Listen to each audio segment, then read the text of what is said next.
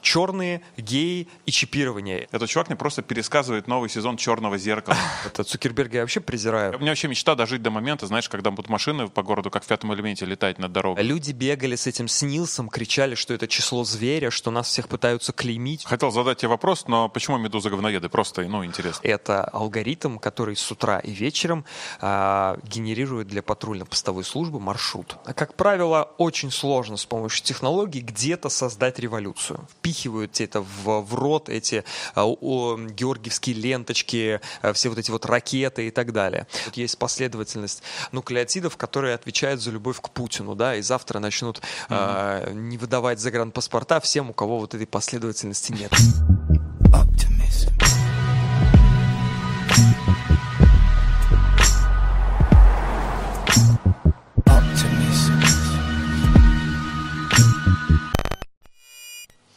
Это подкаст «Темная сторона». Меня зовут Адис, и прямо сейчас узнаем, правда ли, что с помощью телефона за нами могут следить спецслужбы.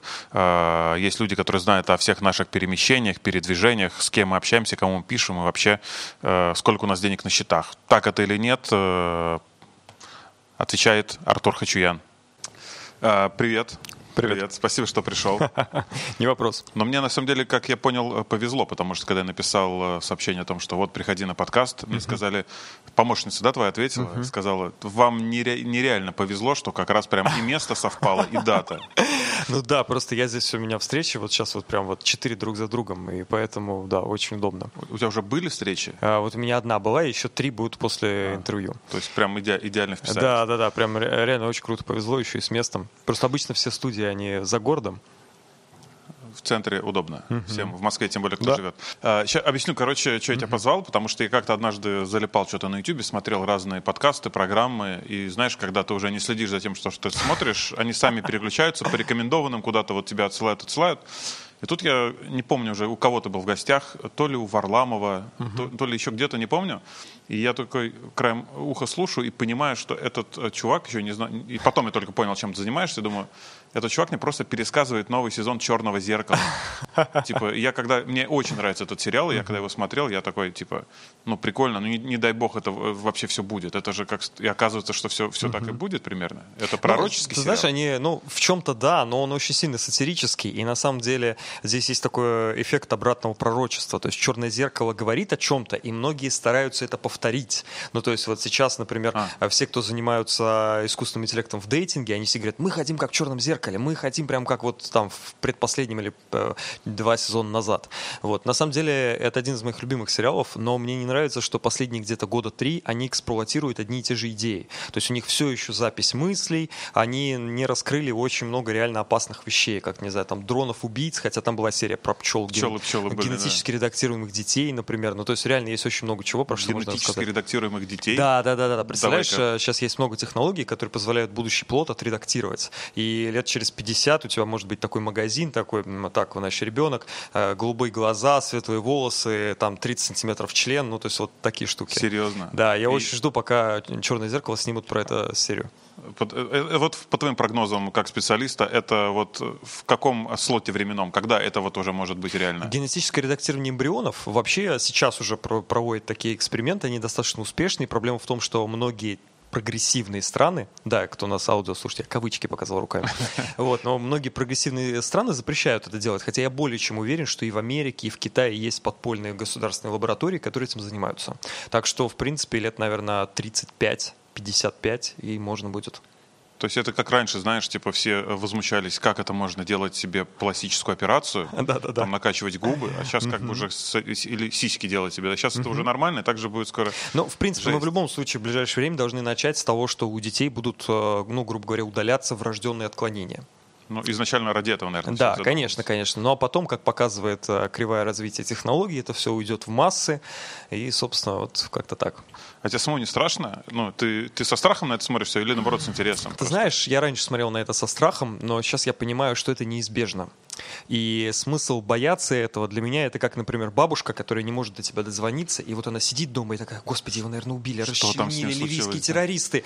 Вот. А по факту, как бы, она не может никак повлиять на эту вещь, и здесь здесь то же самое. То есть очень часто спрашивают, что я думаю по поводу системы распознавания лиц в городах, и хорошо, что там в Америке где-то это запрещают, плохо, что у нас это используют. Я всем всегда пытаюсь объяснить, что бесполезно тратить время на обсуждение лояльности или нелояльности использования технологии распознавания лиц, потому что государство от нее никогда не откажется. Ну, то есть вот не будет никогда ни одной страны в мире, которая скажет: нет, мы не будем использовать face recognition для того, чтобы находить кого-то. Поэтому смысл это обсуждать. Здесь примерно то же самое. Мы от этого вот никуда не уйдем. Слушай, ты, э, если так коротко вообще, чем ты занимаешься, вот то, что повторяется постоянно в соцсетях, если uh-huh. там гугли тебя, э, специалист по бигдате. Ну да. Бигдата ну... это вот, э, ну, потому что я примерно понимаю, что это такое, но максимально для, знаешь, для тупых. Ну вот, смотри, это, это во-первых, это маркетинговый термин, такой же, как искусственный интеллект, которого как бы не существует. По сути дела, что мы делаем? Есть огромная база данных, куда мы из различных источников складываем определенный набор неструктурированных данных. Геоперемещение телефонов, публикации в социальных сетях, фотографии еды из Инстаграма. Все это сваливается в одну гигантскую помойку. И мы компания, которая умеет из этой помойки вычленять э, какие-то значимые вещи. Например, что вот этот э, человек беременный, у этого есть красный автомобиль. Ага, вот этот вот через два года проголосует за Путина, если ему написать вот такой вот месседж, э, например, на стене дома в такое-то определенное время. То есть мы, по сути дела, занимаемся анализом человеческого поведения и машинного поведения э, на, собственно, основе анализа больших данных.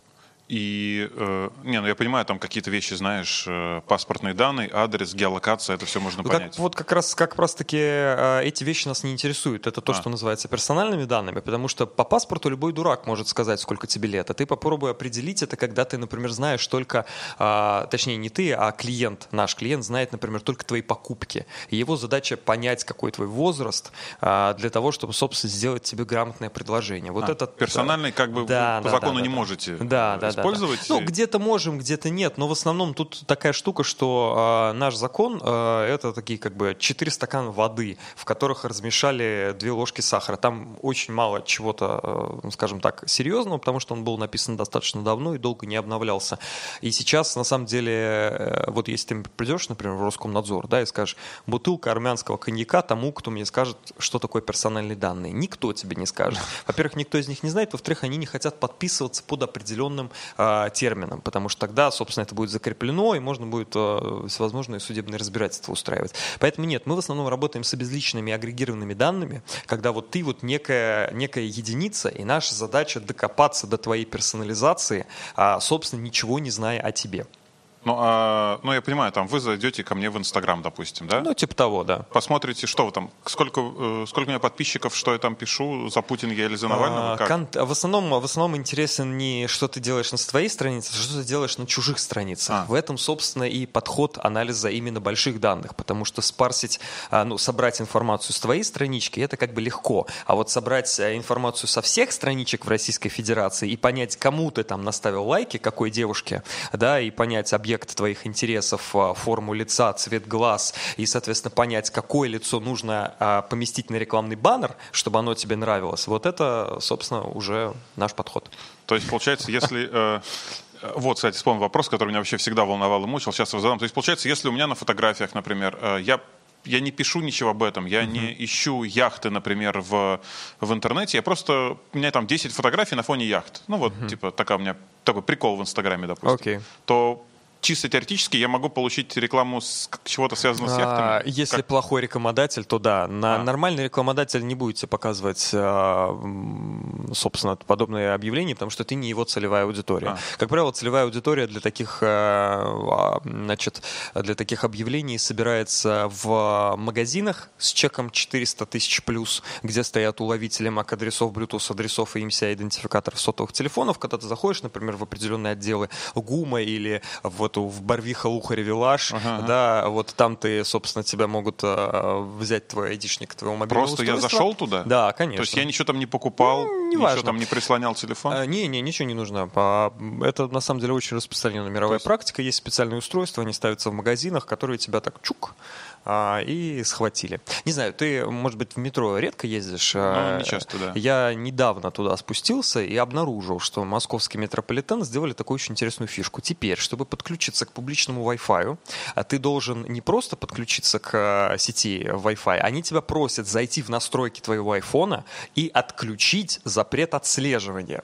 Якобы, серьезно? Да, да, да, да, да. Они прям тебя просят, зайдите в настройки и отключите выдачу случайных идентификаторов. Якобы для исполнения постановления правительства о идентификации граждан на публичных сетях. На самом деле это ложь, пиздеж и провокация. Я не знаю, как у нас тут можно ругаться. В общем, вранье это все. Потому что в рамках идентификации тебе достаточно в публичном Wi-Fi ввести номер телефона. Ну да, как обычно. Да, да, да. И ты потом его все равно вводишь. То есть ты сначала отключаешь запрет случайного идентификатора MAC-адреса, они парсят твой MAC-адрес, а потом просят тебя все еще ввести номер телефона. Это нужно для того, чтобы Maxima Telecom потом пришла в Mail.ru и сказала, у меня есть вот связка MAC-адрес, посещенные страницы и номер телефона. Я готов вам продать по, не знаю, триста двадцать рублей за человека. То есть э, меня изучают как э, да, конечно. Все, все мое поведение в социальных mm-hmm. сетях, не только в сетях, но и вообще по городу, как я да. перемещаюсь, чтобы эту э, историю собрать и продать кому-то, кто мне потом будет что-то продавать. Все верно. То есть Все это, верно. Это, это примерно вот я нахожусь между э, одними и другими. Я создаю алгоритмы, которые понимают, э, кому нужно что показывать, а кому нет. Вот в чем вопрос. А то есть старая реклама — это когда давайте возьмем всех людей шестидесяти, там, не знаю, семидесяти лет и покажем им, там, не знаю, пост про Жириновского. Ну вот как-то так. Я могу с помощью алгоритмов и дополнительных знаний, которые я собираю в этих людях, понять, кому есть смысл вообще показывать рекламные объявления, а кому нет.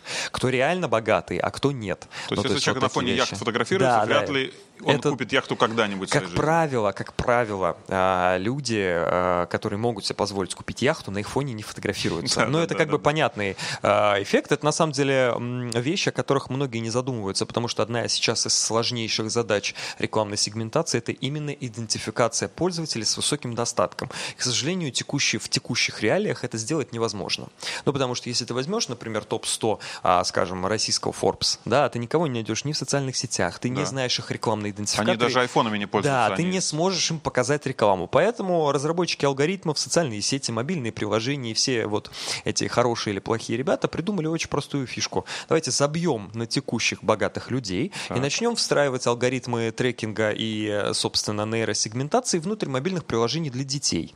А, то есть ты даешь ребеночку iPad, в котором он играет там на каких-то там кругляшки, крестики, нолики. Таким образом, а, многие приложения собирают а, так называемые паттерны принятия решений. И когда он через двадцать пять лет станет а, влиятельным биржевым брокером, алгоритм будет знать а, о том, а, какой у него в голове сложен паттерн принятия решения. Это, конечно... Серьё... Да, серьезно? Это, слушай, это очень, конечно, образно и утопично. На самом деле все намного проще, но многие приложения с играми, собственно, на айпадах, андроидах там, и так далее, да, они собирают с детей есть... данные, конечно. Чтобы потом этого реб... uh-huh. человека вести какое-то время uh-huh. и потом это все продать, заработать. Все верно. Потому что десять лет уже назад люди научились собирать данные, анализировать эти данные. Сейчас проблема в... и хранить, соответственно. То есть нет проблем сейчас собрать сто, не знаю, триллионов транзакций с какой-нибудь там, загрузить это в базу данных, заплатить миллиард, построить дата-центры, и в реальном времени можно эти данные как бы анализировать. Вопрос в том, что а, сейчас нехватка алгоритмов, которые делают выводы,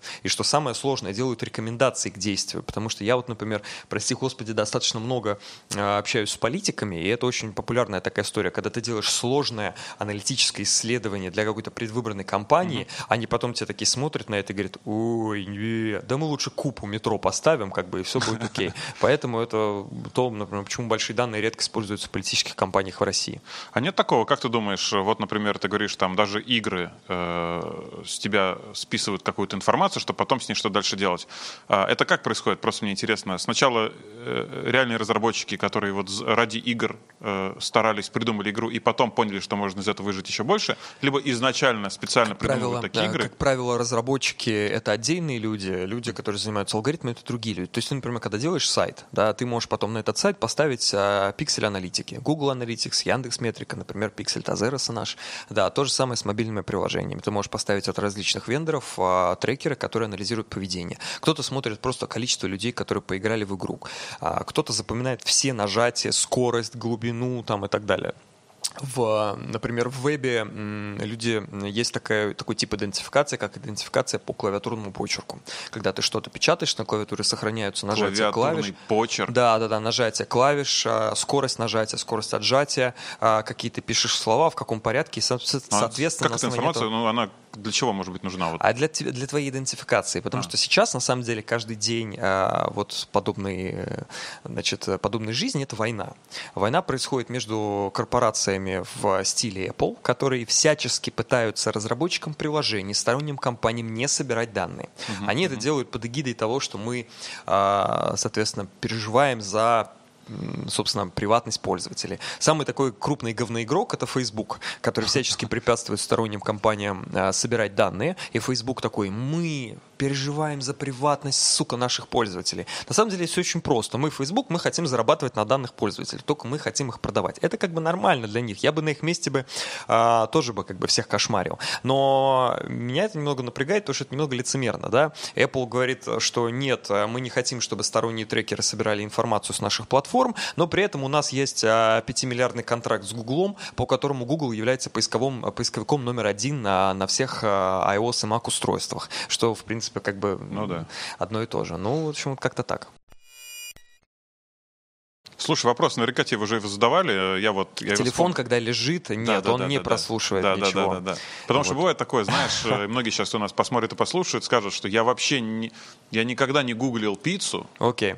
Здесь я это... просто про это сказал своей жене, там, не знаю, либо другу, и мне пришла реклама пиццы. Да, это рационализационное действие нашего мозга. На самом деле все очень просто. Либо человек просто банально забыл о том, что он потреблял mm-hmm. какой-то контент, либо он попадает в статистическую выборку. Например, вот, собственно, с С помощью анализа данных мы понимаем, что вот такие-то люди определенных интересов, которые просматривают вот эти YouTube-ролики, в один прекрасный момент реально начинают закупать пиццу. Ну и, соответственно, остальным всем... То есть, по сути дела, это подтверждение того, что этот человек попал в, правильный, в правильное предсказание алгоритма. Действительно, есть случаи, когда мобильные устройства действительно анализируют аудио. Это происходит, например, при общении с голосовыми помощниками, но все аудио не сохраняется где-то. Это происходит так называемый процесс категоризации. То есть, грубо говоря, в телефоне заложены определенные слова, например, шлюхи, пицца, водка, шампанское. Когда ты их произносишь... Отличный, кстати, набор, да. Окей. Когда ты их произносишь, эти теги, собственно, тебе как бы присваиваются. Ага. И мы понимаем, что ты там сказал шампанское двенадцать раз подряд, в таком-то определенном месте, когда ты был там в определенном баре.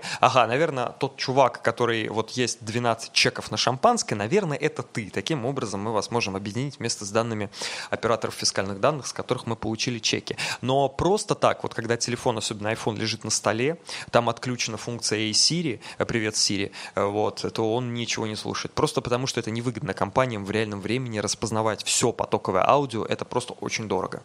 Ну тогда вдогонку вопрос про веб-камеру на ноутбуке. Тоже вот... нет, нет, нет, нет. Современные все веб-камеры, на них есть лампочка, которая загорается, собственно, когда к ней кто-то подключается, поэтому просто так на новых макбуках, этих самых Lenovo и всяких современных э, суперзащищенных ноутбуках просто так камеру не активировать. Это, это какая-то старая все, байка уже. Загоны вот эти, да? Да, да, да, да, да. Но здесь нужно понимать, что чаще всего э, не какие-то злые корпорации и хакеры ломают компьютер. Чаще всего это пользователи, которые постоянно нажимают «далее, далее, далее». Да, они заходят на какой-то сайт, ага, так, установить вирус, ой, все, хочу ага. закрыть окно, я просто нажимаю «да, да, да, да, да», сам предоставляю разрешение на доступ к камере ко всему, ко всему, потом говорят, что, о, господи, мой компьютер взломали. Ну вот как-то так. А какие есть вещи, вот из таких, которые я назвал, которые такие, типа, ну, не стоит серьезно к ним относиться, к которым стоит все-таки серьезно относиться, то есть где можно как-то случайно оставить какую-то информацию э, и потом пожалеть об этом? Слушай, я очень не люблю, когда в Москве э, форсят вот эту тему про сто семьдесят пять тысяч камер, которые в реальном реальном времени что-то там где-то распознают, все это трекинг и так далее. Это все тоже а, брехня, потому что эти камеры, а, половина из них на самом деле не работают, половина из них а, действительно не подключена к единой сети. Всегда, это... всегда смешно, когда они показывают в новостях где-то изображение с этих да, камер. Да, да, да, да. Веке, черное там... такое, да, как да, бы. Да, да, да, да, да. А, но реально стоит бояться, ну как бы бояться нет, реально работают камеры с, с, с распознаванием лиц в метрополитене угу. и те, которые находятся у нас на домофонах. Вот. Это действительно камера подключена к единой сети, по которому местный твой участковый может получить запись, посмотреть на тебя, ну, собственно, как бы и доказать что-то или не доказать ничего. То есть, в принципе, то, что мы все под колпаком, это типа нормально. Ты знаешь, большинство, ты знаешь вот за счет э, сериалов в стиле «Черного зеркала» люди очень сильно реально боятся технологии распознавания лиц. Но реально сейчас, когда, например, происходит митинг, девяносто три процента пользователей идентифицируют через данных мобильных операторов. То есть люди берут с собой телефон, который постоянно отсылает их геоположение, идут на митинг, а потом уходят с него и говорят: «О, Господи, нас спалили по распознаванию лиц». Ну, камон, ребят, как бы телефон просто дома оставьте, и вообще никто вас не... А, да, ну, естественно, фотографию потом с митинга не публикуйте в Фейсбуке.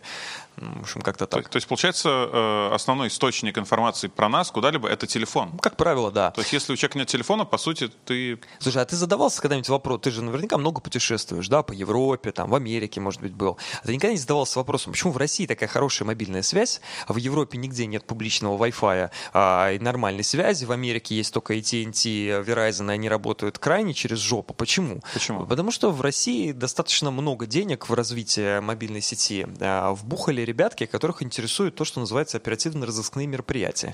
И наша, собственно, единая а, сеть всего эл ти и. Почему у нас, у нас уже пять джи практически uh-huh, сертифицирован, uh-huh. в мире только там, дай бог, несколько вышек, а у нас уже практически все сертификаты эф эс бэ выдало, да, и гэ ка эр че, вот, на использование диапазонов пять джи. Мы уже там шесть джи начинаем сертифицировать. Вот, вопрос просто в том, что всех интересуют оперативно-розыскные мероприятия. У нас очень хитрая сертификация сим-карт второго поколения, которая проходит границу. У нас очень все достаточно просто мобильным операторам получить доступ к твоим данным. И сейчас самым главным источником утечек именно персональных данных являются мобильные операторы. Потому что если ты зайдешь в dark web и вдруг решишь не покупать наркотики или оружие, то как бы третий твой вариант а, — это большая доска объявлений, где ты увидишь, там, плачу пять тысяч рублей за там, пробив человека, пятьдесят тысяч рублей за пробив человека. Как правило, это делают сотрудники а, мобильных операторов, вот, которые сидят в салонах связи, им просто платят денег, дают имя, фамилию, они там по базе смотрят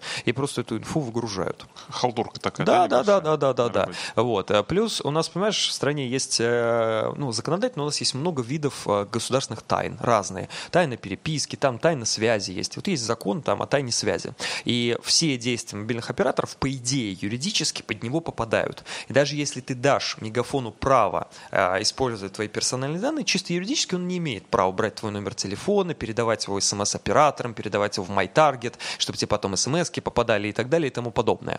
Вот. Но они это делают. Ну, типа мы живем в России, у нас тут чуть-чуть своя реальность. Ну, когда любят говорить, знаешь, как там с, тяжесть наших законов компенсируется необязательностью их исполнения. Да-да-да. Вот. Ну, то есть, по сути дела, то, что у нас является тайной связи, на самом деле тайной связи не является.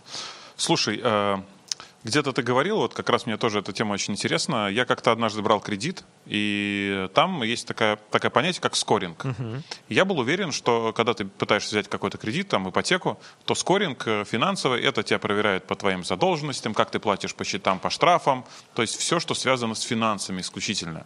Но оказывается... В этом скоринге есть вообще Слушай, все. Это, смотри, это комплексная и сложная модель. У каждого банка она своя. Где-то, наверное, семьдесят пять процентов это выписки из государственных реестров, выписка из эн бэ ка, Национального бюро кредитных историй, собственно, штрафы, алименты и судимости. Это семьдесят пять процентов успеха. Остальные, собственно, двадцать пять процентов добиваются данными социальных сетей, открытых источников, мобильными перемещениями, всем-всем-всем. То есть чаще всего это не... играет, как сказать, не играет в пользу, дадут тебе кредит или не дадут, потому что первые семьдесят пять процентов решают, дадут да. тебе кредит или нет. Но это играет важную роль в том, какой лимит тебе поставят и какие дополнительные услуги тебе предложат. Предложат ли тебе открыть, например, ИП, да, в зависимости от того, ты там ведешь свадьбы или ты, не знаю, там работаешь на государственной службе, да, ну то есть вот такие вещи. И то, как потом банк будет с тобой вообще общаться, как он тебя будет рейтинговать и так далее. Даже, не буду говорить у каких банков, но у некоторых есть практически прямая зависимость между количеством твоих подписчиков в социальных сетях и временем ожидания в телефонный центр. Ты, вот, а, то, то есть, если у меня много ты, подписчиков, да, я, если ты мне быстро отвечают? Угу. Если да. у меня там их тридцать, то ну, тогда... типа того, да. Типа... Ну, то есть, естественно, если твоя социальная сеть привязана к твоей электронной почте или к твоему телефону, ее можно как-то идентифицировать. Может быть, ты ее указывал в мобильном приложении, тут есть такое, да. Многие обогащают этим параметром. То есть, получается, если, в принципе, не бояться вот этих всех историй, то, что твои данные куда-то там могут деться, утечь, просто вести соцсети, быть адекватным, там, путешествовать, интересоваться чем-то, да, там, не писать какие-то глупости, то, наоборот, это даже тебе в плюс. Все верно. Ты знаешь, у нас очень много государственных органов прикрываются антитеррористическими всевозможными актами для того, чтобы получить доступ к чужим данным. Мол, как бы это все нужно mm-hmm. для обеспечения безопасности. При этом они все прекрасно знают, что никакие настоящие террористы и экстремисты никогда не пользуются там ВКонтакте, никто никогда во ВКонтакте не будет писать, где он спрятал труп. Вот. Но, тем не менее, как бы это удобный повод для того, чтобы получить доступ к чьим-то данным. И да, в России нужно получать разрешение суда для доступа к собственно, переписки, к данным и так далее. У нас, на самом деле, это тоже такой большой стереотип, который нравится правоохранителям, но считается, что у нас просто вот так вот можно получить доступ к, к чьим-то, к чьим удобно данным, например, через ВКонтакте. На самом деле, это не, тоже не всегда так. То есть боятся... Это все, короче, слухи. Откуда они все берутся? Просто, видимо, такое, знаешь, Слушай, ну... приятие поколения советского, да? Ты все помнишь, следят, ты помнишь, как Сталин... десять или пятнадцать лет назад вводили СНИЛС? Да, и люди бегали... Я до сих пор не понимаю, зачем он мне нужен. Люди бегали с этим СНИЛСом, кричали, что это число зверя, что нас всех пытаются клеймить, что сатана вышел на улицу. Были же религиозные всякие противостояния. Как бы, да, да, да. А сейчас у нас то же самое. пятнадцать... Вышки, вышки пять джи вот эти, да, которые там... Да, да, да. Сейчас прошло пятнадцать лет, все боятся чипирования. Я даже, честно говоря, не знаю, почему у русских такой большой страх перед чипированием. Ну, то есть, реально у нас вот, наверное, черные, геи и чипирование. Это три вот такие самые большие э, крючка, на которых можно подсадить любого да. комментатора да, в социальных один сетях. Один из них ведет этот подкаст. Да. Слушай, я э, хорошо очень знаю компанию Касперский, mm-hmm. лаборатория. Я знаю историю, когда один из сотрудников э, сам согласился ради эксперимента э, вживить себе в руку чип, который ему заменял там какие-то вещи типа открывания дверей. Открывание дверей и оплата, да. Оплата, да. Угу. И, и Слушай, ничего нормально. Ну вот в этом, понимаешь, в этом и проблема. То, что сделал Касперский, то, что делается в мире, это чипы, чаще всего они внедряются вот сюда в хрящик. По сути дела, это то же самое, что билет метрополитена. Да, по сути дела, работает это следующим образом. Когда ты подносишь этот чип в электромагнитное поле, он активируется и передает просто порядковый номер. В нем ничего не хранится. Это просто определенный порядковый номер, который записан, например, в устройство, которое открывает дверь. Таких чипов, в которых был бы постоянный источник питания, длительный, достаточно мощный, чтобы там была антенна, передатчик джи пи эс, передатчик эл ти и, таких просто нет технологий. Это гномские технологии, которые появятся лет через двадцать пять тридцать, и сейчас их просто не существует.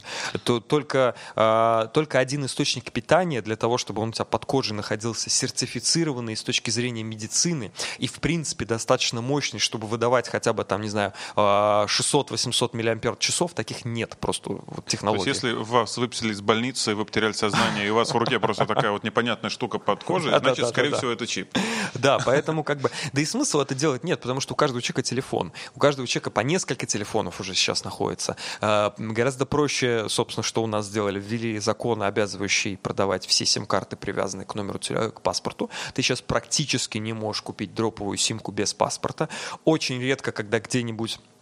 В районе Казанского вокзала можно найти вот ребят, которые продают эти сим-карты предактивированные. Сейчас уже практически такого нет. Все.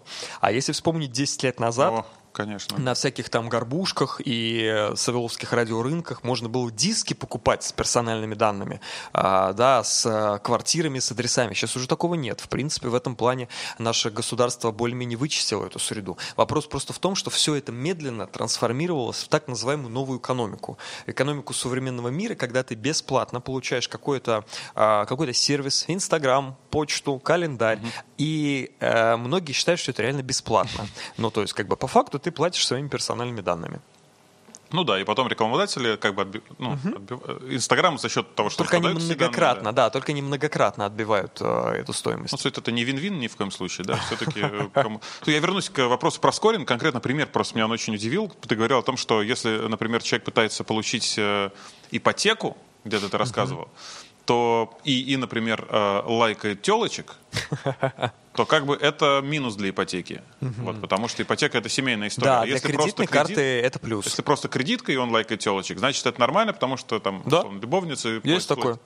Это, в, это, достаточно, это одна из метрик, которая достаточно хорошо коррелирует с успешностью и неуспешностью, собственно, закрытых кредитных карт. Можешь еще рассказать про пару таких вот метрик, это, получается, называется, вот таких тоже вот, ну, неожиданных для простого человека, что, оказывается, вот я делал Слушай, это, а ну, это как правило, как важно. правило, все очень просто. Это средний чек продаж по банковской карте, количество, количественное соотношение кэша к карте, нужно, чтобы ты не пользовался наличными, старался. Mm-hmm. Это, возможно, иногда установленные дополнительные мобильные приложения в твоем телефоне. Часто очень, как сказать, большой плюс — это мобильные приложения для личных финансов.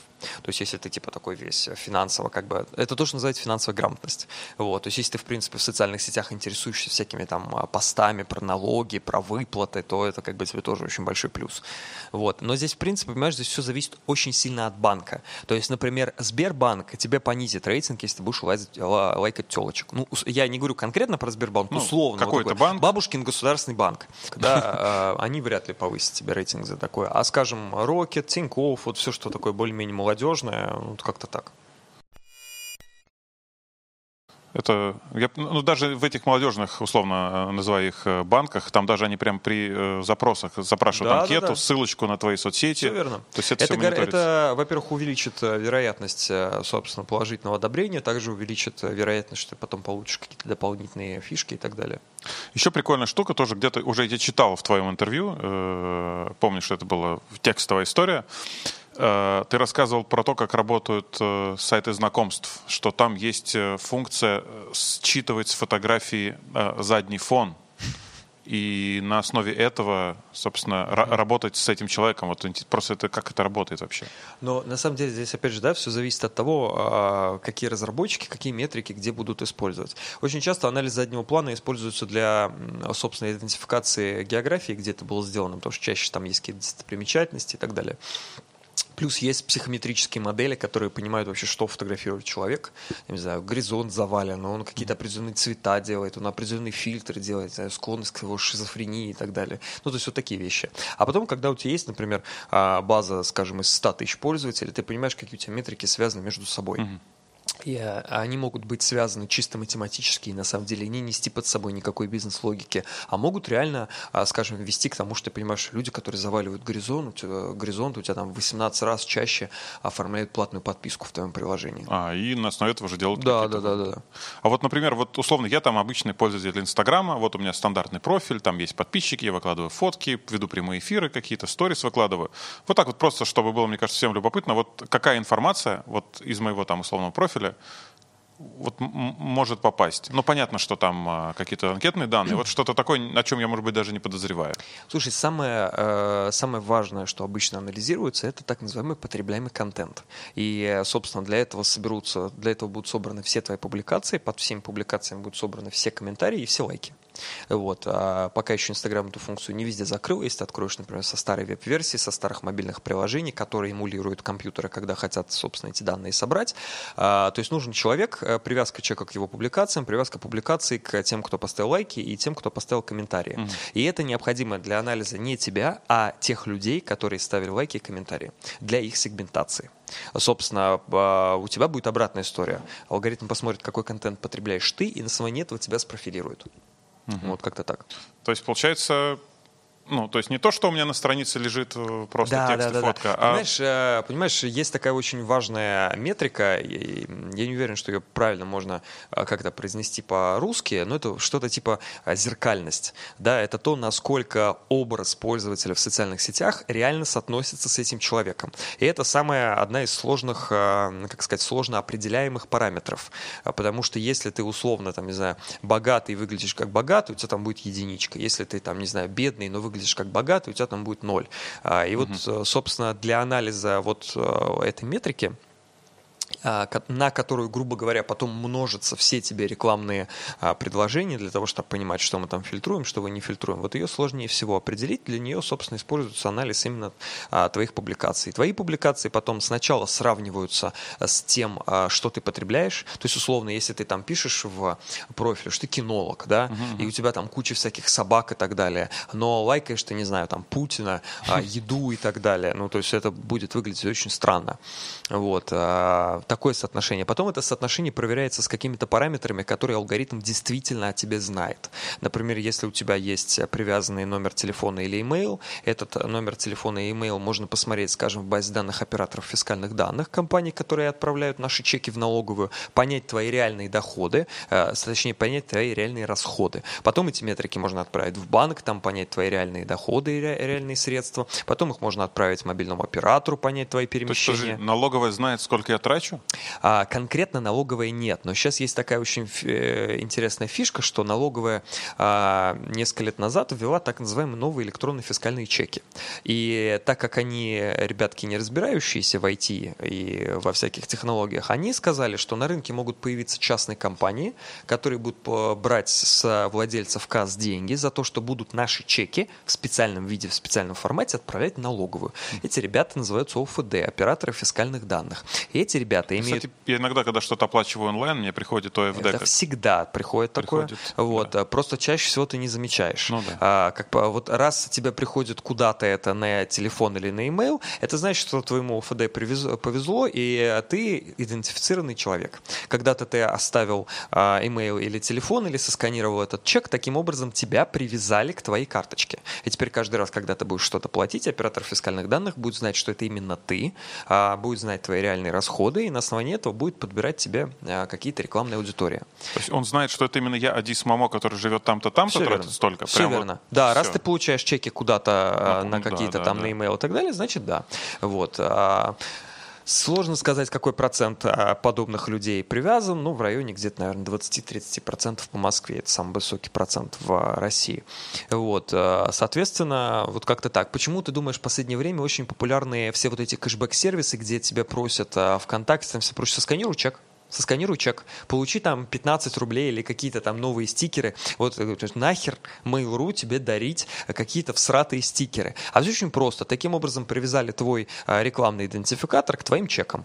И каждый раз, каждый следующий раз они будут э, запрашивать у оператора фискальных данных новые чеки. Ты там уже можешь ничего не сканировать, потому что у тебя единый слип, э, единый конец твоей, э, номера твоей э, банковской карты, с которой платишь. Таким образом, достаточно один раз, грубо говоря, ошибиться, чтобы эта привязка была. В принципе, важно, да, в этом нет ничего страшного. Но если ты как бы параноик и боишься подобных вещей, как в американских фильмах, когда там мы бежим от эф бэ эр, ты что, заплатил карточкой? Нет, как бы, ну, в общем, вот здесь примерно то же самое.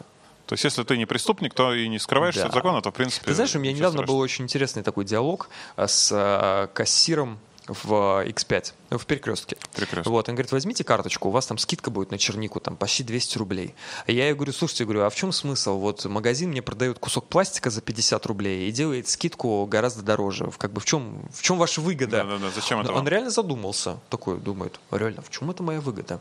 А выгода как раз-таки в том, что таким образом ты же потом эту карточку активируешь, введешь там номер телефона и имейл. Таким образом икс пять Retail Group... Все твои покупки привяжутся сразу к тебе. Да, и, и они все... смогут продавать эти данные на рекламу. Платформы, для того, чтобы потом мог прийти рекламодатель, например, компания Mars, да, или Unilever, и сказать, хочу... К ней в перекресток, условно а, говоря. Да, да, да, она приходит в икс пять и говорит, ребят, хочу всех, кто покупает а, Рафаэлло и презервативы в пятницу вечером.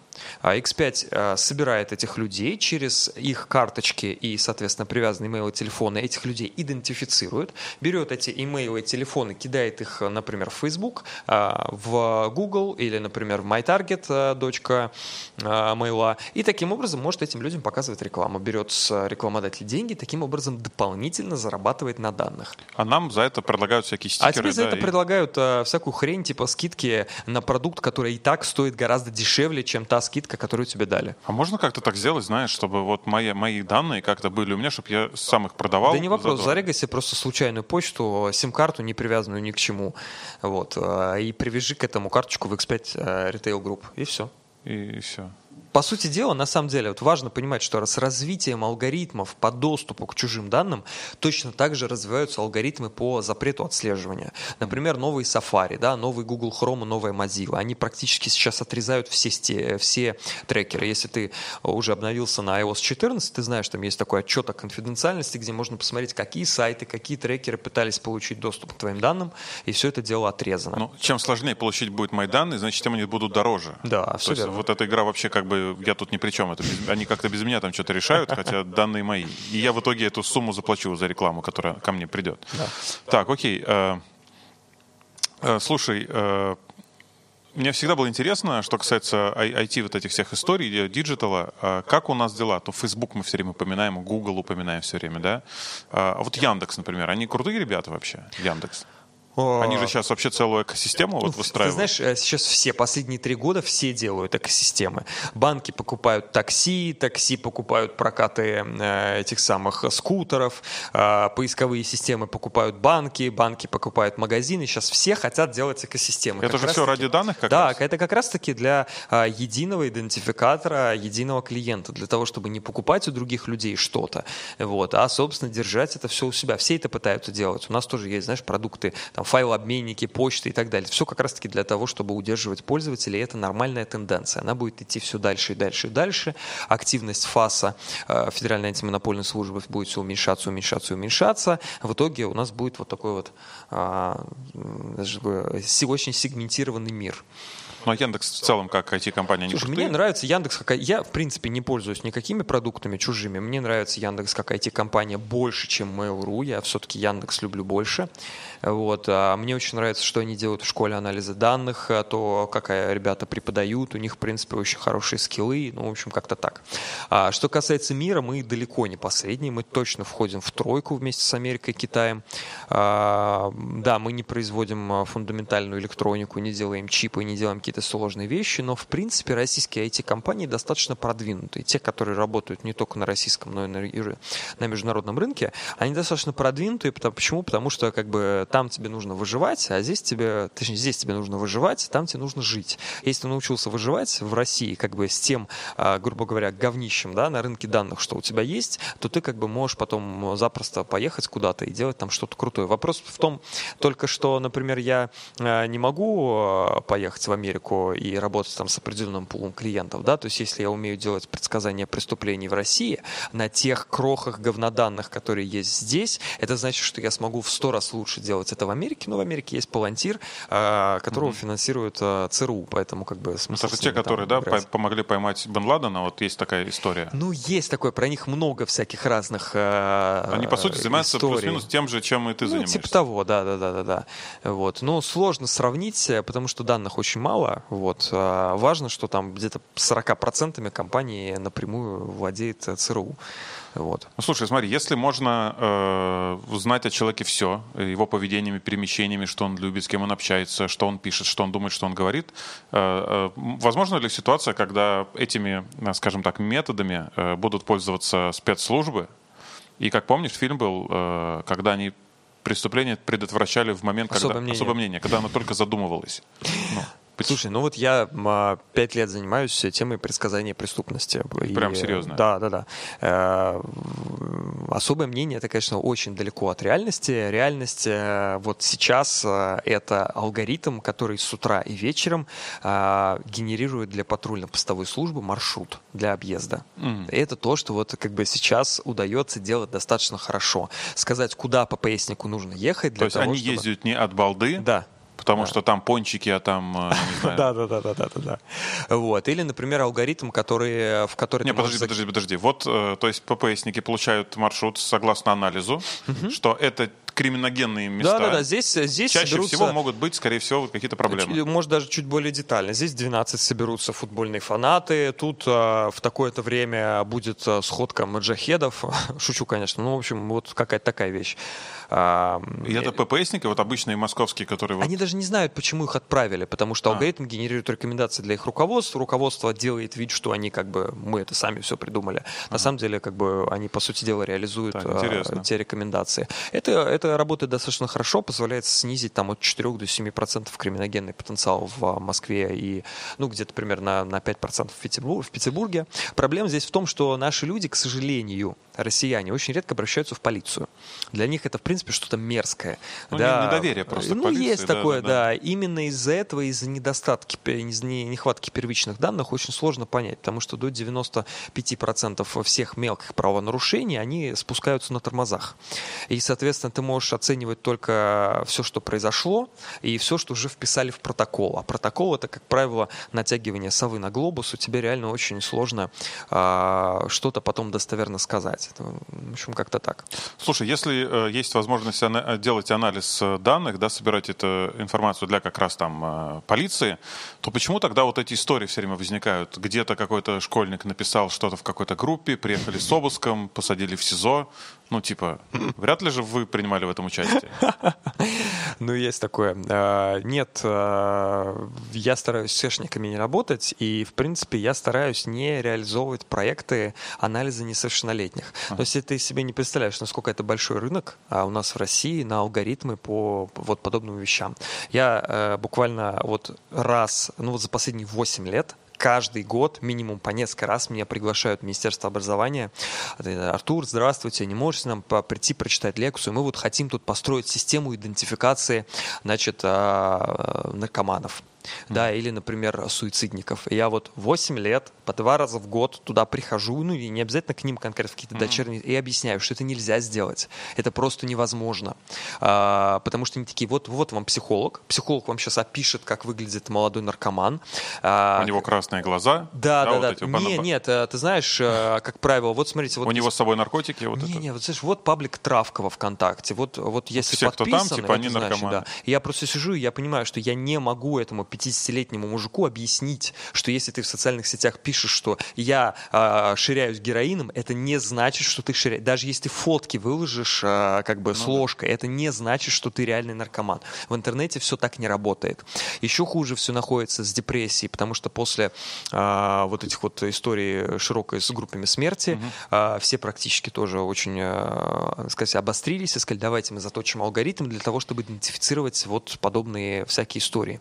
Действительно, это сделать можно, но я не хочу э, реализовывать подобные алгоритмы. Почему? Потому что они не смогут воспользоваться результатами. Результат э, всегда будет э, участковый, который придет домой, скажет тук-тук, здравствуйте, хочу поговорить с вашим ребенком. Все, это как бы конец. Таким образом это не работает. Почему, например, хорошо работает, э, скажем, патриотическое воспитание в Америке и не работает патриотическое воспитание Почему? В России? Потому что у нас тебя пытаются ложкой вот этим вот кормить, впихивают тебе это в, в рот, эти э, о, георгиевские ленточки, э, все вот эти вот ракеты, и так далее. А в Америке давно поняли, что это должно продаваться, коммерчески продаваться.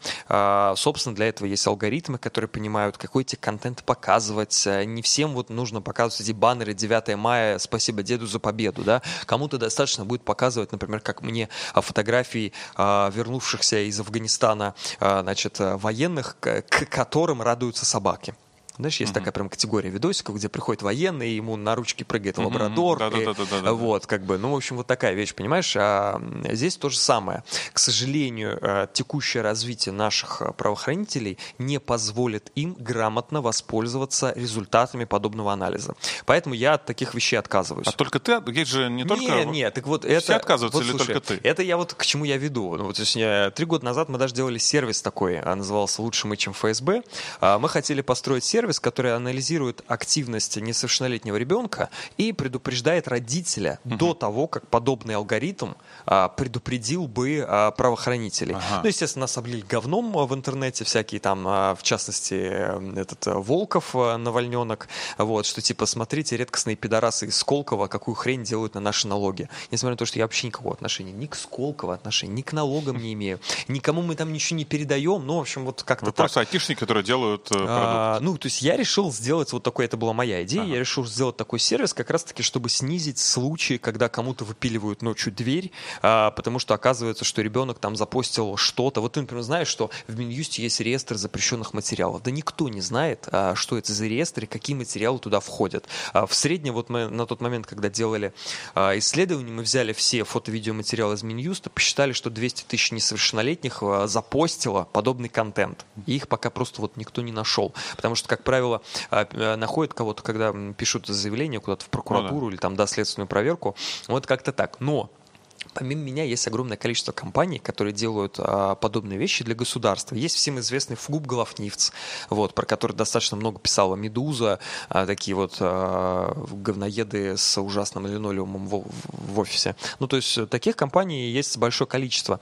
А, повезло рынку в том, что они не совсем хорошо квалифицированные, потому что не очень хочется, а, потому что хорошо квалифицированным сотрудникам не очень хочется работать в подобном, mm-hmm. подобном виде госорганизации, и это как бы окей, это удерживает наш мир от того, что ты либо креативный разработчик, либо ты разработчик с допуском, который может работать в госкомпании. Как правило, когда ты получаешь допуск, после там, не знаю, академии эф эс бэ тебе отбивают креативное мышление. Угу. Ну вот, вот такая вот история о двух стульях. Хотел задать тебе вопрос, но почему «Медуза» говноеды? Просто, ну, интересно. Ты знаешь, я очень, твои, люблю, твои ты знаешь да? я очень любил «Медузу» за их бренд, за их подачу. Мне не очень нравится как проект. Мне просто очень не нравится, что если раньше там было два из десяти новостей русофобские, сейчас там девять новостей а. из десяти русофобские. И видно, что они эксплуатируют свою аудиторию. Это хорошо. То есть они крутой, успешный коммерческий а, продукт. Но я о, очень склонен а, очень часто не только читать заголовок, но потом всегда в тексте а, находить то место, откуда как бы заголовок да, вырвали. Да, да. Это клик, не проблема. Клик, кликбейт. Да, это да. чисто не проблема «Медузы». Это проблема абсолютно всех. А, от Russia Today до, не знаю, там, Первого канала. Каждый работает на свою аудиторию. Поэтому я считаю говноедами всех.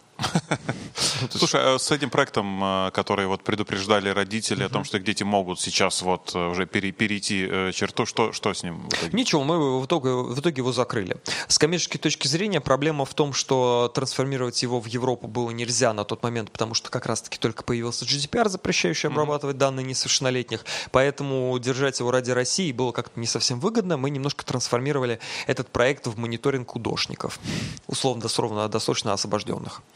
Угу. Вот. И, да. То есть человек вышел из тюрьмы? Да, да, да. Ну, вы, вы за ним наблюдаете. Угу. Да, да, и да. если вдруг что, вы предупреждаете. Да, да, да. да. Прикольно. А слушай, а может быть, я не думал о том, что, может быть, ты говоришь, не готовы э, госструктуры э, ко многим вещам, в силу того, что там они чуть-чуть из другого теста все. Э, может быть, и слава богу, что не готовы, потому что, ну, представь, что если вот эти возможности, эти э, технологии попали бы в руки вот к ним ко всем, они бы начали в этом разбираться, но они бы стали бы делать чуть-чуть ну, не так, как хотелось бы. Ну, э, есть такое мнение, да, я, наверное, наверное, даже его поддерживаю, но, с другой стороны, я, смотри, как считаю, если вот у нас завтра государство решит выпустить закон, запрещающий получать бесплатное образование всех, кто, всех, кто сходил Навальному на митинг.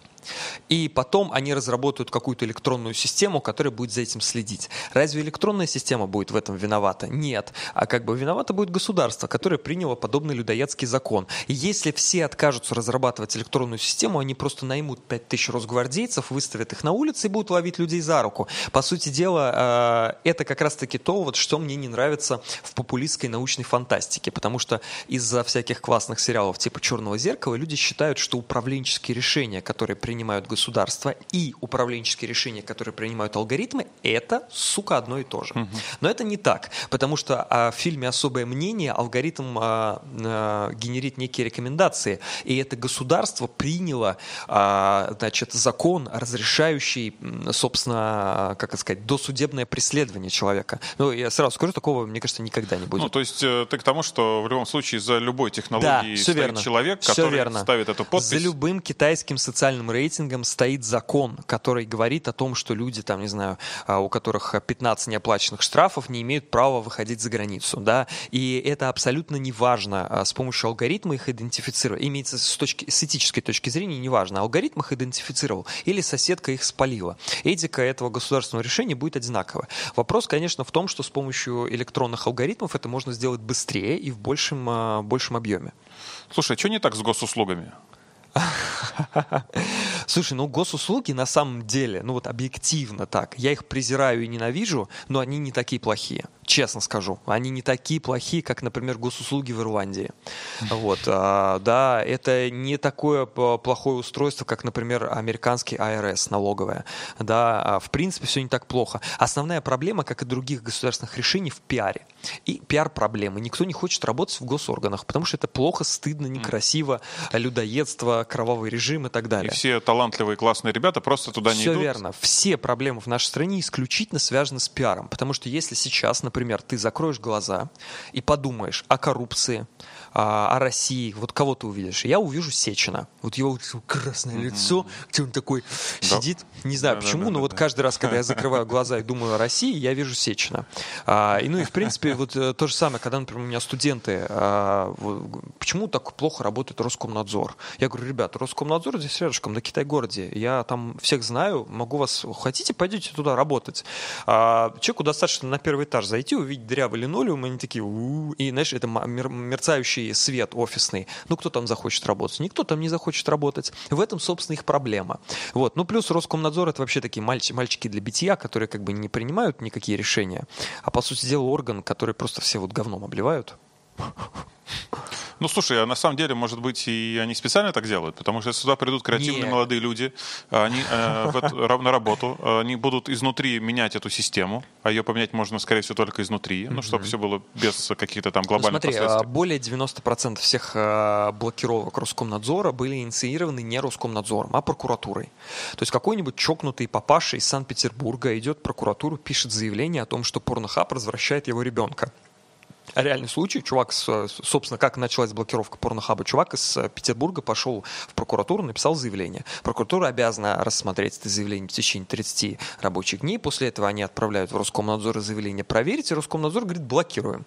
Вот. И, в принципе, более девяносто процентов заявлений а, сейчас происходит так. Кто-то жалуется в прокуратуру. То есть нет таких людей в Роскомнадзоре, которые сидят и говорят, хм, а запретим-ка мы Порнхаб. Нет такого. Естественно, они тоже все дрочат, поэтому как бы, ну вот, не бывает такого. И это именно вот не контрольно-надзорный орган в сфере связи, который обязан защищать права граждан от утечек их данных. Сейчас это просто а, ребята, которым, вот, которых сделали для того, чтобы вот они были таким корнем греха. Сейчас окей, сейчас Роскомнадзор немножко меняется после ухода Жарова, но я думаю, что ему просто сказали, чувак, мы тебе дарим дачу, теплую должность, но ты вот сейчас посиди, а сейчас будет говно, по Телеграм, это будешь, ты будешь виноват. Он же реально был корнем греха. Все, во-первых, узнали, кто такой Жаров, да, как вообще все это происходит. Ну, в общем, вот такая вот история.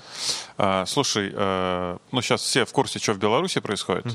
Как ты думаешь, сейчас же много, по крайней мере, от провластных структур Беларуси разговоров о том, что это все манипуляции западные, там какие-то работают специальные технологии. Вот как ты думаешь, чисто вот так со стороны, это... Там, могут ли там работать какие-то вот эти вот э, истории? Слушай, но, э, как правило, очень сложно с помощью технологий где-то создать революцию, да, но можно найти источник, и этот источник, собственно, развить. Я же делал исследования а, по Беларуси, я достаточно много изучал вот всю эту электоральную активность. Там действительно очень высокая протестная активность. Там реально людей, людям надоело двадцать шесть лет Лукашенко.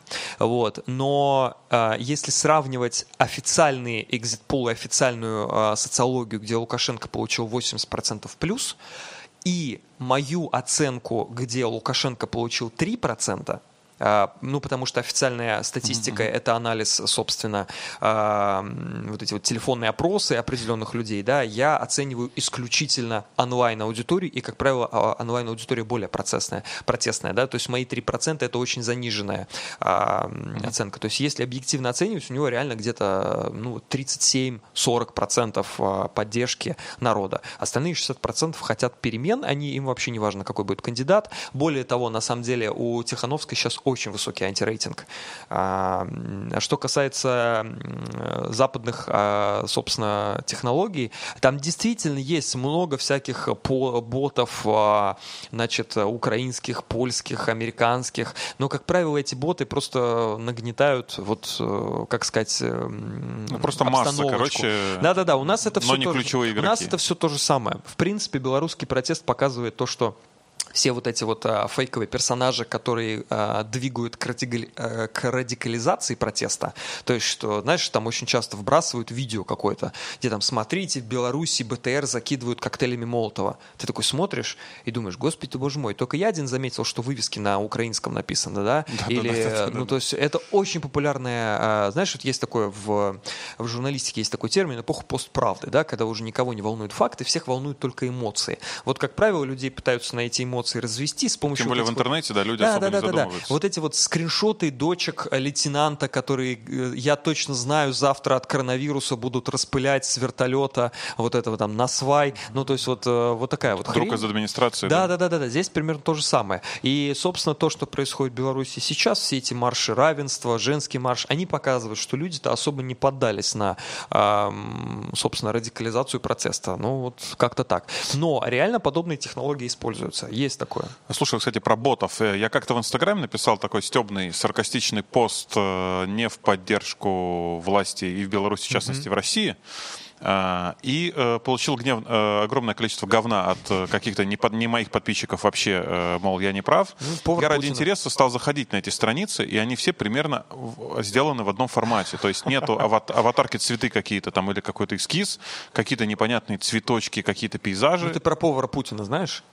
Что именно? Ну, есть такой повар, бывший повар Путина, Пригожин. Который, который... Пригожин, конечно. Который... Да, да, ну да, вот да. Э, я не думаю, что он уже действительно держит эти фабрики, но после того, как его, скажем так, задианонили в эпоху Канделаки, Навальный, Аэрофлот, ага. да, э, сейчас есть, э, ну, я, по крайней мере, знаю три-четыре организации, которые подобным занимаются. А как это выглядит все? А... То есть это реально такие, это прям, это, это, я думаю, что просто, что я видел в фильмах э, про эту историю, Нет, сидят, когда какие-то сидят ангары, сидят люди и просто да, целый день фигачат. Как правило, очень низкоквалифицированные сотрудники. А сейчас еще плюс с эпохой онлайн ты можешь делать это откуда угодно. А, это абсолютно нормальная практика. Часто нанимают индусов, они даже достаточно прилично для подобной пропаганды по-русски пишут. Ну, то есть как-то так. А, да, даже так. Да, иногда это автоматизированные алгоритмы. Это то, чем я достаточно, я достаточно долго изучал вот эту сферу деятельности, но потом понял, что это немножко скучновато.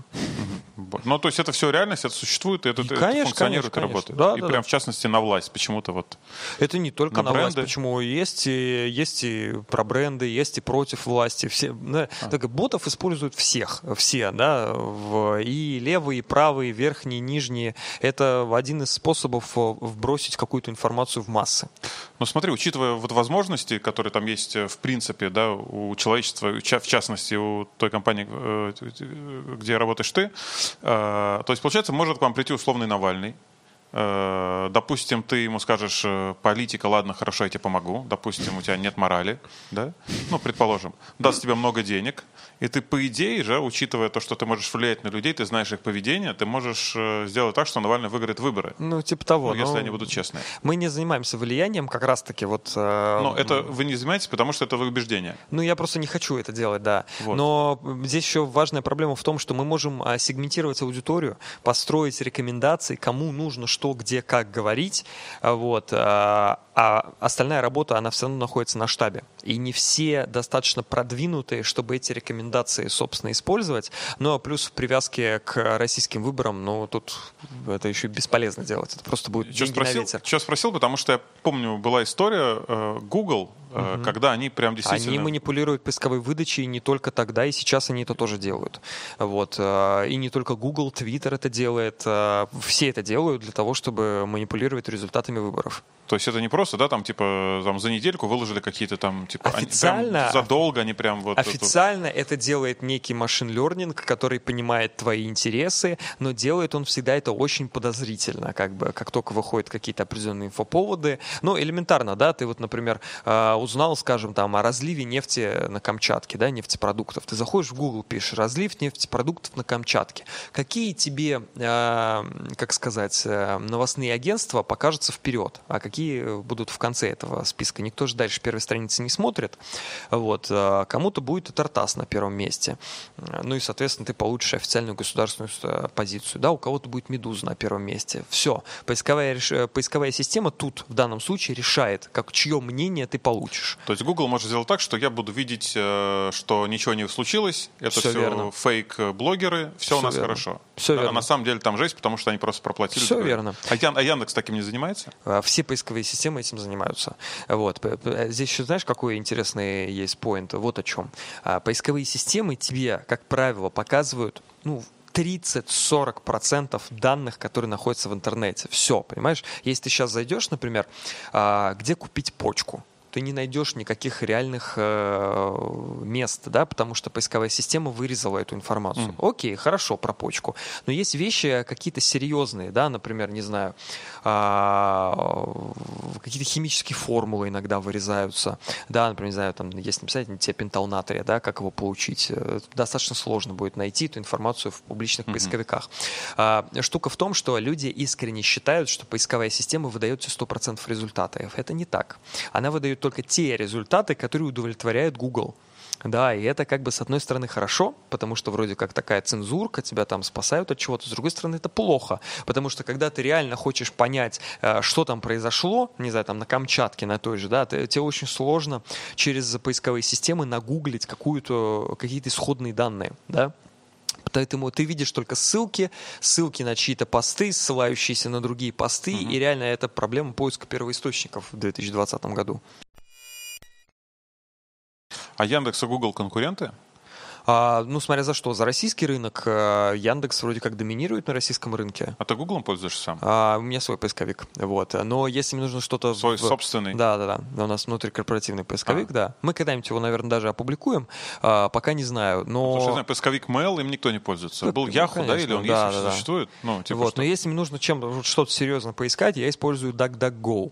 Вот. Это поисковик, поисковик-обертка. У него нет собственного индекса, он использует индекс, индекс Гугла и Яндекса. Но он типа не продает твои персональные данные, не персонализирует выдачу. Не знаю, а. насколько это правда, но ты можешь сравнить. Типа нейтральное такое да, отношение. Да, ты, ты можешь сравнить результат поисковой выдачи по какому-то определенному запросу в Гугле, в Яндексе и в DuckDuckGo.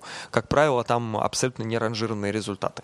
А еще так, ради, просто, так, лай, лай, ради лайфхаков, может быть, какое-то прикольное приложение, которое вот прямо у тебя есть, оно прикольное, которое мало кто знает, ну, или там в сайте. В браузерах, которые я использую, я здесь использую плагин Гостери, который блокирует все отслеживание. Вот. А так, по сути дела, я очень к этому спокойно отношусь. Ну, найдет кто-то там мои, мою обнаженку а, из заним... Тиндера. Как ты бы, занимаешься что... данными, а сам да. свои данные ну, а кто мне, мне что, ну, я, я так объективно, мне что, кто-то угрожать, что ли, будет? Или шантажировать? Ну, нет, конечно. Вот, поэтому как бы как-то так.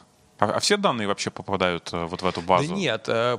Ну, я имею в виду не такие, типа, активные там покупки какие-то, зашел на сайт, ну, что-то запрещенное, может быть, нелегальное, кто-то там порно посмотрел, например. Слушай, ну, порно есть, конечно, куча порно-сайтов, на которых стоят трекеры, более того, порноиндустрия — это один из больших источников adult-трафика, да.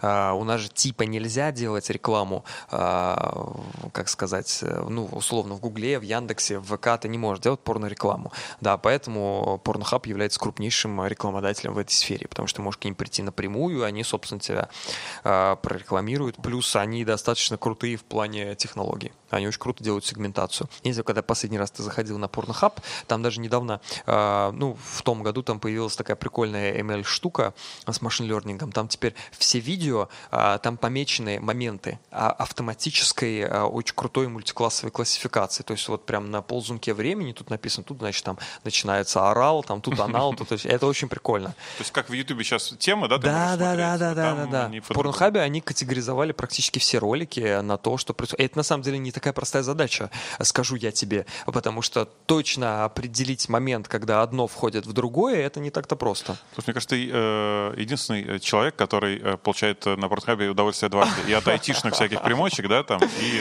от видеороликов. Ну, просто порноиндустрия первая, кто пришла к именно рекомендательным системам. А потому что как бы нельзя, как потому бы что ты приходишь, ты не, ходишь, не хочешь вслух говорить, что ты хочешь. Ты хочешь прийти и сразу получить свой результат, понимаешь? Возможно, ты, ты это слово никогда даже не писал. Да, да, да, да, да. Это вот как раз-таки прикол. А так ты приходишь, и ты вроде как видишь, что тебе нужно, и ты на это смотришь, и как бы процесс пошел.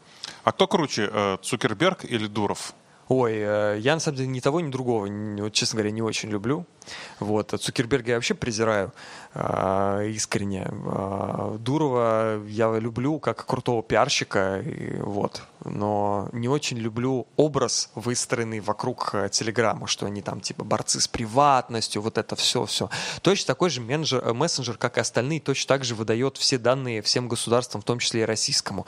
Но была очень крутая пиар-компания, за что как бы mm-hmm. Дурову большое уважение. Ну и благодаря на нашей тоже э, стране, э, власти, это закрытие Телеграма, оно так подняло, мне кажется, рейтинги. Да-да-да. А по факту, на самом деле, никакого закрытия это и не было. Вот. Это смешно. А потом, ну это очень смешная вообще окей. ситуация в целом. А, не, а если от, от твоего личного там, отношения э, абстрагироваться, вот как вот профессионалы, как вот просто такие лидеры индустрии, вот кто из них э, прикольней? Uh, ну, с точки зрения денег прикольнее Цукерберг, с точки зрения именно лидеров в индустрии Дуров прикольно, конечно. Он прям такой белый рыцарь, uh, борю, как сказать, борцующий за приватность. А в Азии же тоже куча всяких разных своих вообще каких-то историй. Есть они, такое, почему да. они прям совсем особняком стоят? Слушай, во-первых, у них кардинально другой паттерн потребления медиаконтента. Вот. Uh, нужно понимать, что не было такого, что Китай... Чух включил свой золотой фаервол и запретил доступ ко всем сервисам. Такого никогда не было. Было следующее. Азия вбухала десятки миллиардов в развитие собственной инфраструктуры, в развитие собственных, как ты говоришь, госуслуг, наняла туда крутейших международных разработчиков, довела уровень собственных сервисов, на так, подняла его на такой высочайший уровень, что все жители начали пользоваться этим сервисом. И когда пришел срач с Гуглом, они поняли, что реально Гуглом пользуются только там меньше пяти процентов населения. Херак его и выключили. Почему у нас до сих пор не отключат Facebook или там не отключат какие-то социальные сети? Потому что им пользуется достаточно весомое количество, собственно, аудитории. Почему так легко выключили LinkedIn? Потому что нафиг никому не нужен был в России. А вот эта история, когда говорили, помнишь, какое-то время назад, что отключат Россию от... Это брехня полная вообще, это самое. А технически это возможно? Технически, технически возможно, конечно. Технически То есть я возможно. не смогу зайти вообще на Google, например, или на Это Facebook? Можно сделать хоть сейчас нажатием там пары кнопочек. Да, проблема просто в том, что такое количество российских сервисов хостится за рубежом, и государственных компаний, которым запрещено это делать, и банков, у них у всех хостинги на Амазоне и на всяким-всяким-всяким зарубежным собственно, ресурсах. Поэтому просто так это сделать нельзя. То есть отключить можно, интернет, в принципе, это несложно. Но опасный такой прецедент связан с тем, что, собственно, правки в последнее положение о действиях Роскомнадзора теперь дают им право контролировать трафик. Если раньше все, что они могли, это писать заявление провайдерам, говорит, заблокируйте вот этот ресурс, сейчас все провайдеры планомерно ставят государственные сертифицированные маршрутизаторы. Эти маршрутизаторы подключены в единый центр контроля трафика трафика в Роскомнадзора, и они теперь имеют право управлять маршрутизацией. Это вот то, что, собственно, дало им закон о суверенном интернете. То есть, в принципе, никого отключать не будут, но теперь э, они имеют право очень легко управлять потоками трафика. Угу. И это, в принципе, не круто. Не круто.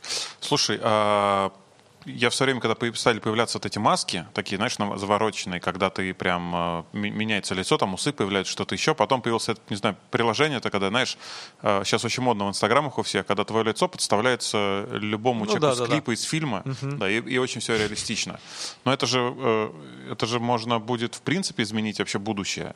Или, или уже это все ну, работает? Начнем с того, что большинство этих приложений делает обработку твоих лиц не на телефоне, а в облаке, тем ага. самым отправляя твои трехмерные фотографии, черт знает куда, и никто никогда не читает Собственно, и это тоже кому-то очень конфиденциальность. Нужно. Да. То есть, если мы говорим про маски в Инстаграме, они накладываются прямо на твоем клиенте а, и никуда не отправляются. Так же, как, например, трехмерный скан Face ай ди на телефоне. Но mm-hmm. первые версии всех вот этих вот фейсапов, а, они все, весь Magic делали на сервере. Соответственно, у них там лежит куча этих фотографий. В общем, это, в принципе, наверное, не круто. Ну, просто скоро можно же будет в режиме реального времени. Да, то есть я тебе звоню по видео, и с тобой говорит другой человек. Да, это же прикольно. А, а теперь вот о чем подумай, да. Зачем нужны новости будут, зачем нужны будут телеведущие? Можно будет такие высочайшие фейки, а, точнее, фейки такого высочайшего класса сделать, что никто даже не поймет, вот, что тут что-то вообще какая-то неправда. То есть если вот, знаешь, так, если в принципе очень абстрагироваться, да, ничего не кушать с утра и как бы много раз сходить в туалет, потом сесть и посмотреть Киселева, то, в принципе, его журналистика на достаточно высоком уровне. Ну, то есть, вот если реально вот не обращать на него внимания... Нет, то, что он профессионал, да. Его команда, это бесспорно. Ну, да. То есть, вот, а теперь представляешь, что можно делать все то же самое, только онлайн. И он не нужен. И все вот эти вот ролики, над которыми сейчас корпит целая команда, подменяя аудиодорожки, вырезая определенные слова и так далее.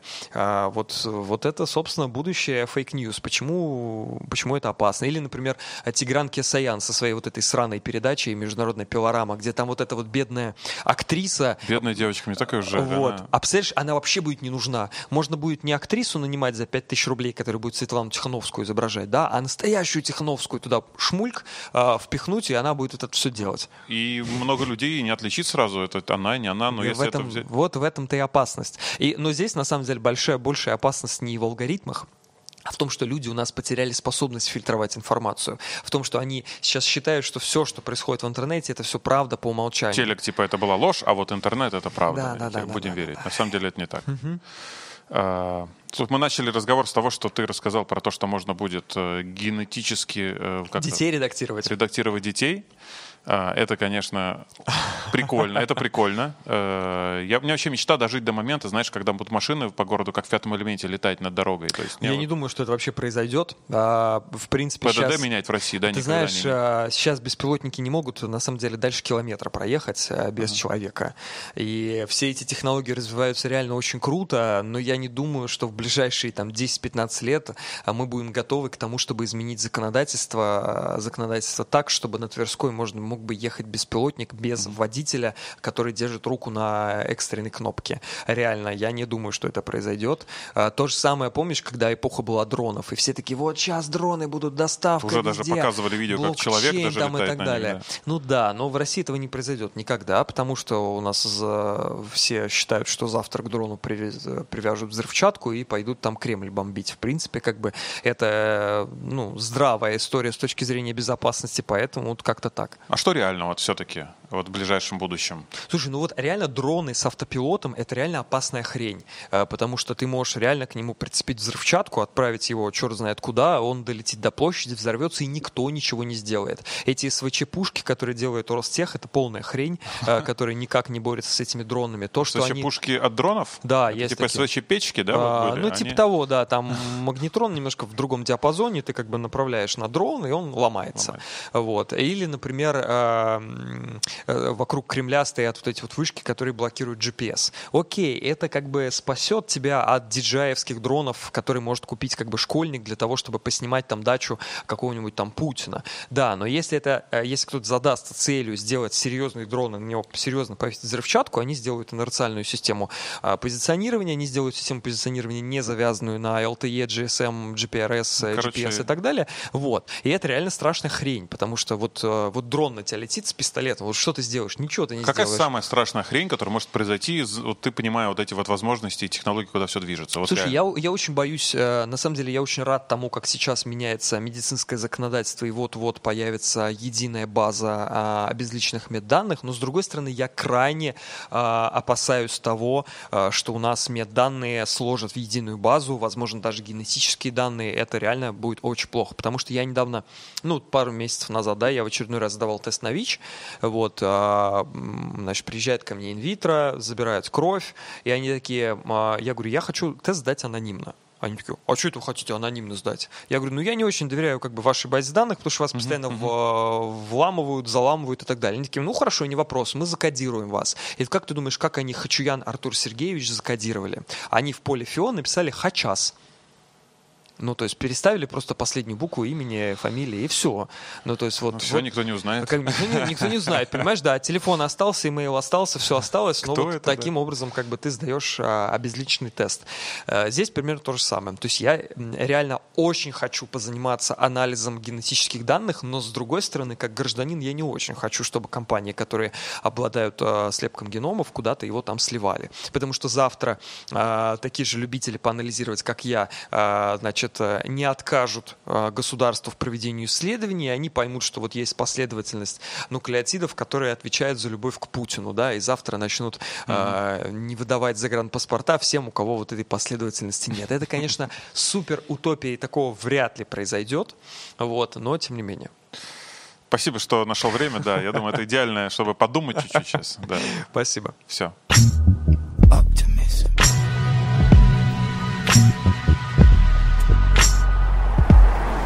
Thank you.